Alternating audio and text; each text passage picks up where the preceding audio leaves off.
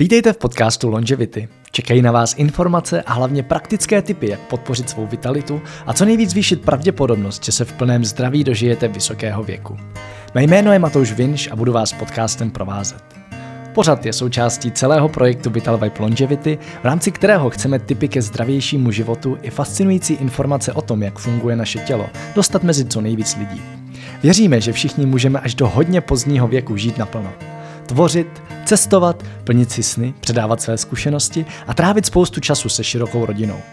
Součástí podcastu budou i audioverze článku z našeho online magazínu. Snažíme se v nich jít hodně do hloubky a víme, že spoustě z vás bude vyhovovat si je raději poslechnout.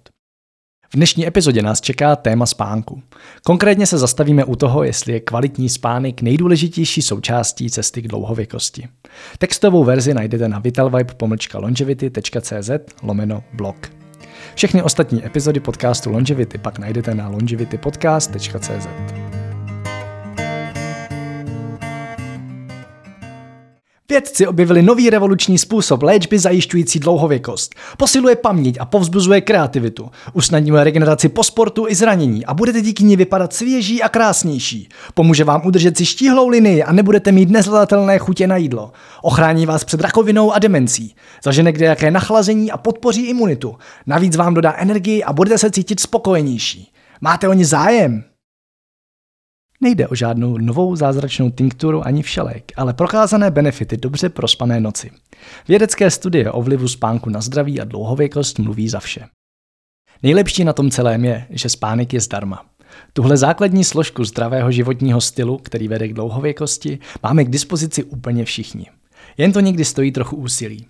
Pojďme se víc dohloubky podívat, proč dlouhodobě kvalitní spánek patří k základním pilířům dlouhověkosti. Na závěr pak pro vás máme i několik tipů, jak svůj spánek zlepšit, k mnoha dalším se ještě určitě dostaneme v dalších článcích. Dostatečně silná motivace proč, ale už sama o sobě udělá hodně. Proč potřebujeme spát? I když se mnozí pokoušejí dokázat opak, bez pravidelného a dostatečně dlouhého spánku se dlouhodobě žít nedá. Lidské tělo není stavěné na nepřetržitou fyzickou a psychickou zátěž, proto musí určitou část dne také odpočívat a regenerovat.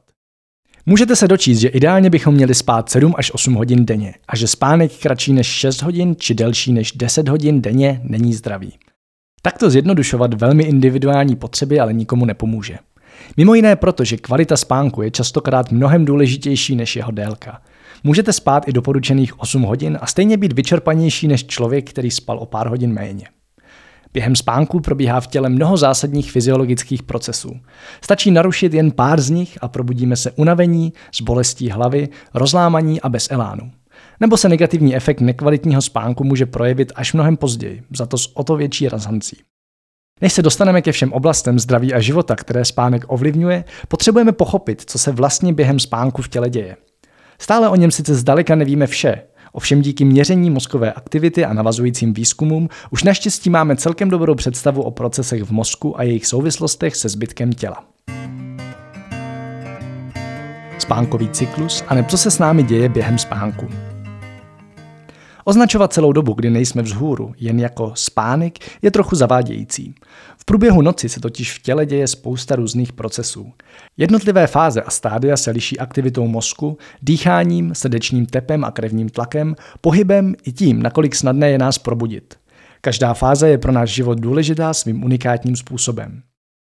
V rámci spánkových cyklů se střídají dvě základní fáze rozlišované podle pohybů očí non-REM, kdy jsou naše oči v klidu, a REM nebo REM, kterou provází rychlé pohyby očí.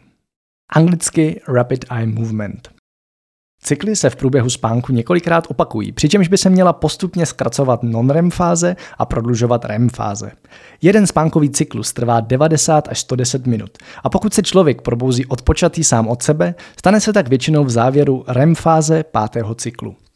Zároveň se v neurovědě pracuje i s frekvencemi mozkových vln, které se v průběhu spánkových cyklů mění. Jsou to beta vlny mezi 12 a 30 Hz, což je normální dělý stav.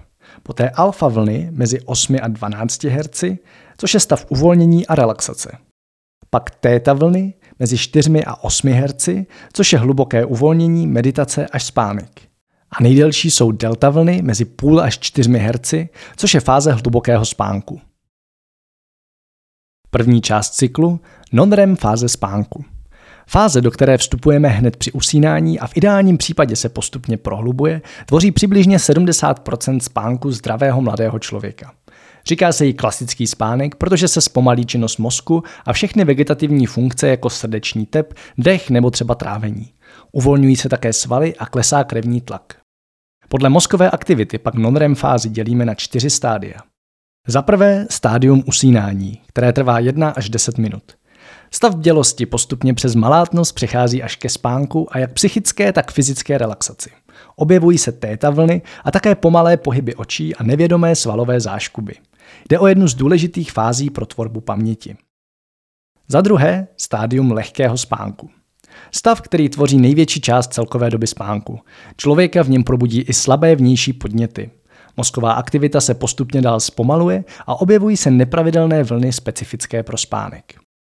Třetímu stádiu říkáme hluboký spánek.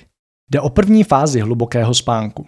Dochází v ní k uvolnění kosterního svalstva a můžeme pozorovat nejdelší mozkové vlny delta v kombinaci s mozkovou aktivitou z předchozího stádia.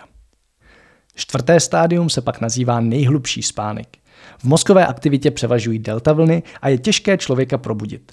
Toto stádium je pravděpodobně nejdůležitější pro celkovou regeneraci těla, včetně nervového systému. Druhá část cyklu REM fáze spánku. REM spánek provází rychlý pohyb očí, který trvá asi 10 až 20 sekund. Odborníky je označovaný jako paradoxní spánek. Přestože spíme, aktivita našeho těla odpovídá spíše bdělosti. Zvyšuje se krevní tlak, zrychluje tep i dýchání a často dochází k sexuálnímu vzrušení.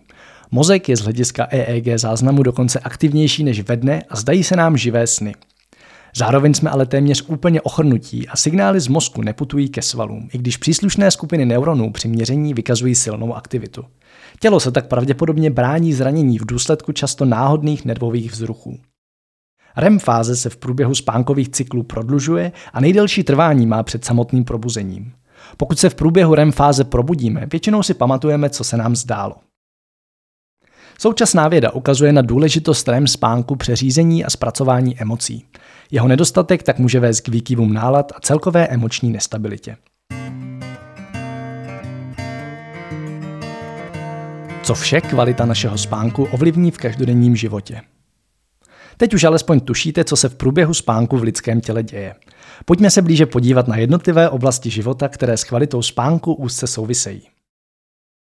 Za prvé, paměť, učení a kreativita.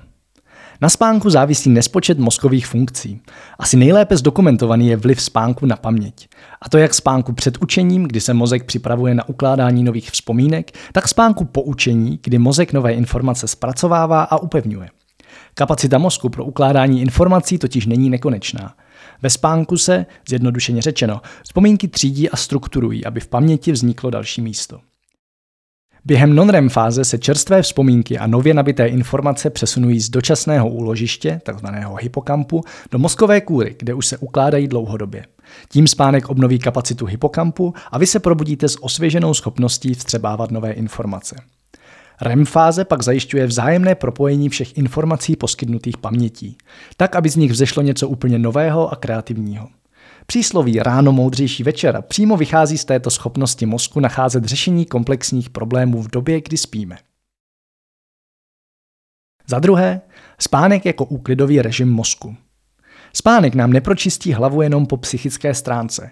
Výzkumy ukazují, že mozkové neurony si během hlubokých fází non-REM spánku dopřávají doslova lázně. Takzvané gliové buňky, které zajišťují podporu neuronů, ve spánku prolévají mozek mozkomíšním mokem, čirou tekutinou, která obklopuje, tlumí a chrání mozek a míchu. Tento očistný proces zbavuje mozek metabolických odpadů, které se tvoří v průběhu dne.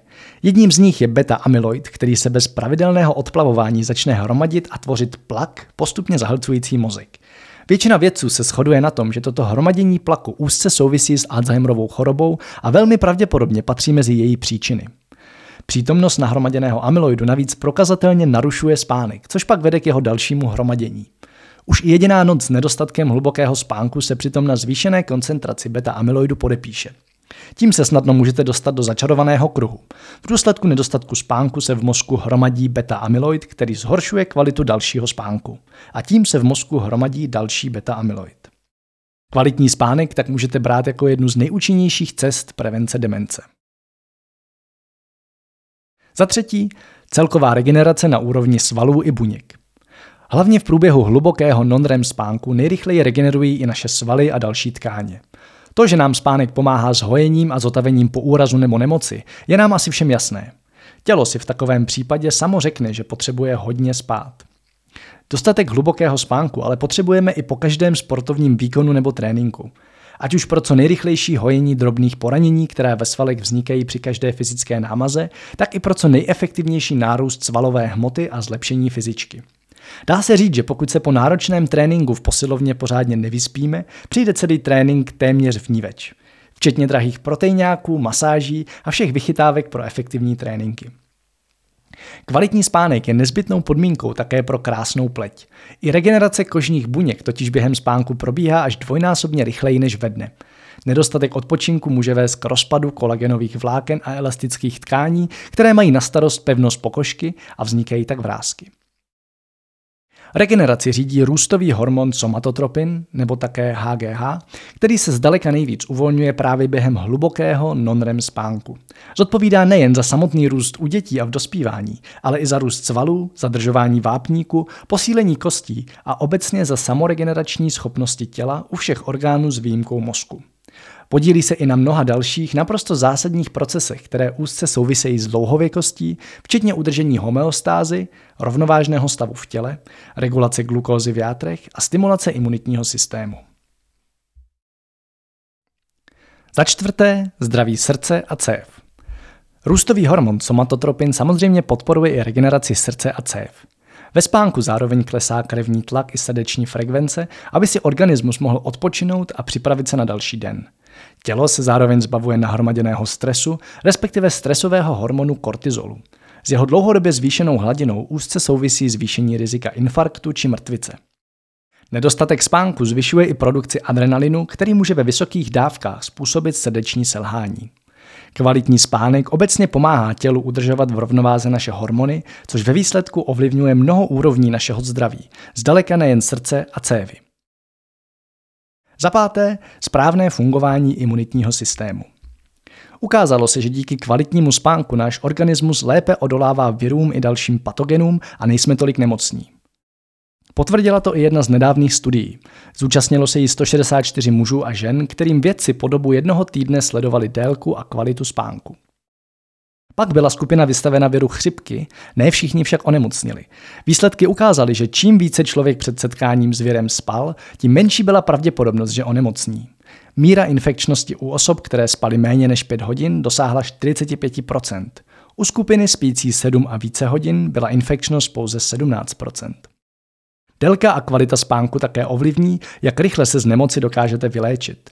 Ve spánku totiž tělo v případě potřeby uvolňuje proteiny zvané cytokiny, které signalizují, že se mají co nejrychleji tvořit nové buňky imunitního systému určené pro likvidaci konkrétních patogenů. Nedostatečný spánek produkci cytokinů snižuje a tělu pak chybí protilátky. Nemoc je proto opravdu nejlepší vyležet, nebo ještě lépe prospat. Za šesté, trávení a střevní mikrobiom. Existuje přímá úměra mezi časem, který prospíme, a pestrostí druhů mikroorganismů v trávicím traktu. Ty se přitom významnou měrou podílejí nejen na samotném trávení, ale i tvorbě hormonů nebo na imunitním systému. Kvalitní spánek dělá dobře prospěšným mikroorganismům a naopak omezuje množení těch nežádoucích. Můžete tak předcházet nejen únavě, ale také vážnějším zdravotním komplikacím, které s nesprávným složením střevního mikrobiomu souvisejí. Za sedmé, nálada a schopnost zvládat emoce. Už jedna noc strávená nevalným spánkem zhoršuje naši náladu. Jsme nerudní, nedokážeme se soustředit a dělat přiměřená rozhodnutí. Na okolí pak často působíme podrážděně a dokáže nás rozrušit každá maličkost, kterou bychom jinak přešli zcela chladně. Dlouhodobý nedostatek spánku však může vést i k závažnějším psychickým potížím, jako jsou úzkosti a deprese. Ukázalo se, že kvůli spánkové deprivaci si méně všímáme toho dobrého kolem nás a máme tendenci být více negativní. To může v důsledku vést až k nárůstu deprese, úzkosti či dokonce sebevražedným myšlenkám. Lidé trpící nespavostí až třikrát častěji myslí na sebevraždu ve srovnání s těmi, kteří spí normálně. Za osmé, metabolismus glukózy a změny v celkové hmotnosti. Hlavně během hluboké fáze REM spánku přirozeně klesá hladina glukózy i hormonu inzulínu v krvi. Spánek tak funguje jako skvělá prevence inzulinové rezistence a tím i diabetu druhého typu. Potvrdil to i výzkum z roku 1999, který se zabýval účinkem redukce spánku na mladých mužích. Snížení spánku na 4 hodiny za noc po dobu 6 po sobě jdoucích nocí mělo za následek příznaky předcukrovky. Uvedené symptomy však zmizely po týdnu upraveného a delšího spánku. Spánek potřebujeme i pro správnou tvorbu hormonů ghrelinu a leptinu, informujících mozek o pocitu hladu a nasycení. Při jejich nerovnováze většinou mozek stále dostává signály, abychom jedli a nepoznáme, že jsme nasycení. Může to ale být i naopak. Nedostáváme hlad ani v momentě, kdy už by tělo nutně další energie a živiny potřebovalo. Pokud tedy řešíte potřebu srovnat svou váhu, ať už směrem dolů nebo nahoru, je možná nejvyšší čas zaměřit se na kvalitu svého spánku. Za deváté, kreativita a výkonnost v práci. Součástí mnoha podnikových kultur je nepřirozená, ale pevně zakořeněná představa o zbytečnosti spánku. Kniha Lídři jedí poslední od Simona Sinka vysvětluje, že tento přístup přetrvává částečně proto, že lidé na vedoucích pozicích milně staví rovnítko mezi dobou strávenou prací a produktivitu. Zaměstnanci a firmy však zapomínají, že když je pracovník nevyspalý, jeho produktivita klesá a tedy potřebuje ke splnění každého úkolu delší dobu. S tím jdou ruku v ruce častější přesčasy a nutnost pracovat až do večera. Takže člověk se z práce vrací pozdě a chodí spát ještě později. Musí ovšem stát dříve, aby stihl nedodělanou práci. A začarovaný kruh je opět na světě. Naštěstí postupně přibývá firm, které důležitost spánku a odpočinku již pochopili. Například Google svým zaměstnancům v pracovní době dokonce umožňuje 20-minutovou spánkovou siestu přímo v kanceláři. Nevyrovná se nočnímu spánku, ale i taková chvilka odpočinku dobije baterky a příjemně osvěží. Kvalitní spánek také podporuje kreativitu, schopnost spojovat si zdánlivě nesouvisející informace a dobře komunikovat své myšlenky. Naprosto zásadní předpoklady pro úspěšnou kariéru 21. století. Nepodceňujte nedostatek spánku. Myslíte, že spíte dostatečně? A vzpomenete si, kdy jste se ráno naposledy probudili od počatí a plní energie bez potřeby budíku a vypití hrnku kávy? Pokud jste na kteroukoliv otázku odpověděli ne, rozhodně nejste sami. Statistiky totiž ukazují, že více než třetina dospělých ve všech rozvinutých zemích v noci nespí doporučených 7 až 9 hodin. V globálním kontextu je pak smutným faktem, že dnešní dospělí spí v průměru o hodinu a půl méně než jejich předkové před stolety. Zlepšení spánku přitom může být jedním z prvních kroků, který vám pomůže s řešením dlouhodobých zdravotních potíží i jejich prevencí. Pro nás je kvalitní spánek rozhodně jedním ze základních pilířů vitality a dlouhověkosti. K tématu spánku se ještě určitě vrátíme. Pokud jsme vás nyní namotivovali udělat s vaším spánkem něco hned teď, rádi vás nasměrujeme dál. Nejnovější poznatky o spánku se dozvíte v knize Proč spíme od uznávaného neurovědce Matthewa Walkera. Zároveň doporučujeme začít sledovat kvalitu svého spánku.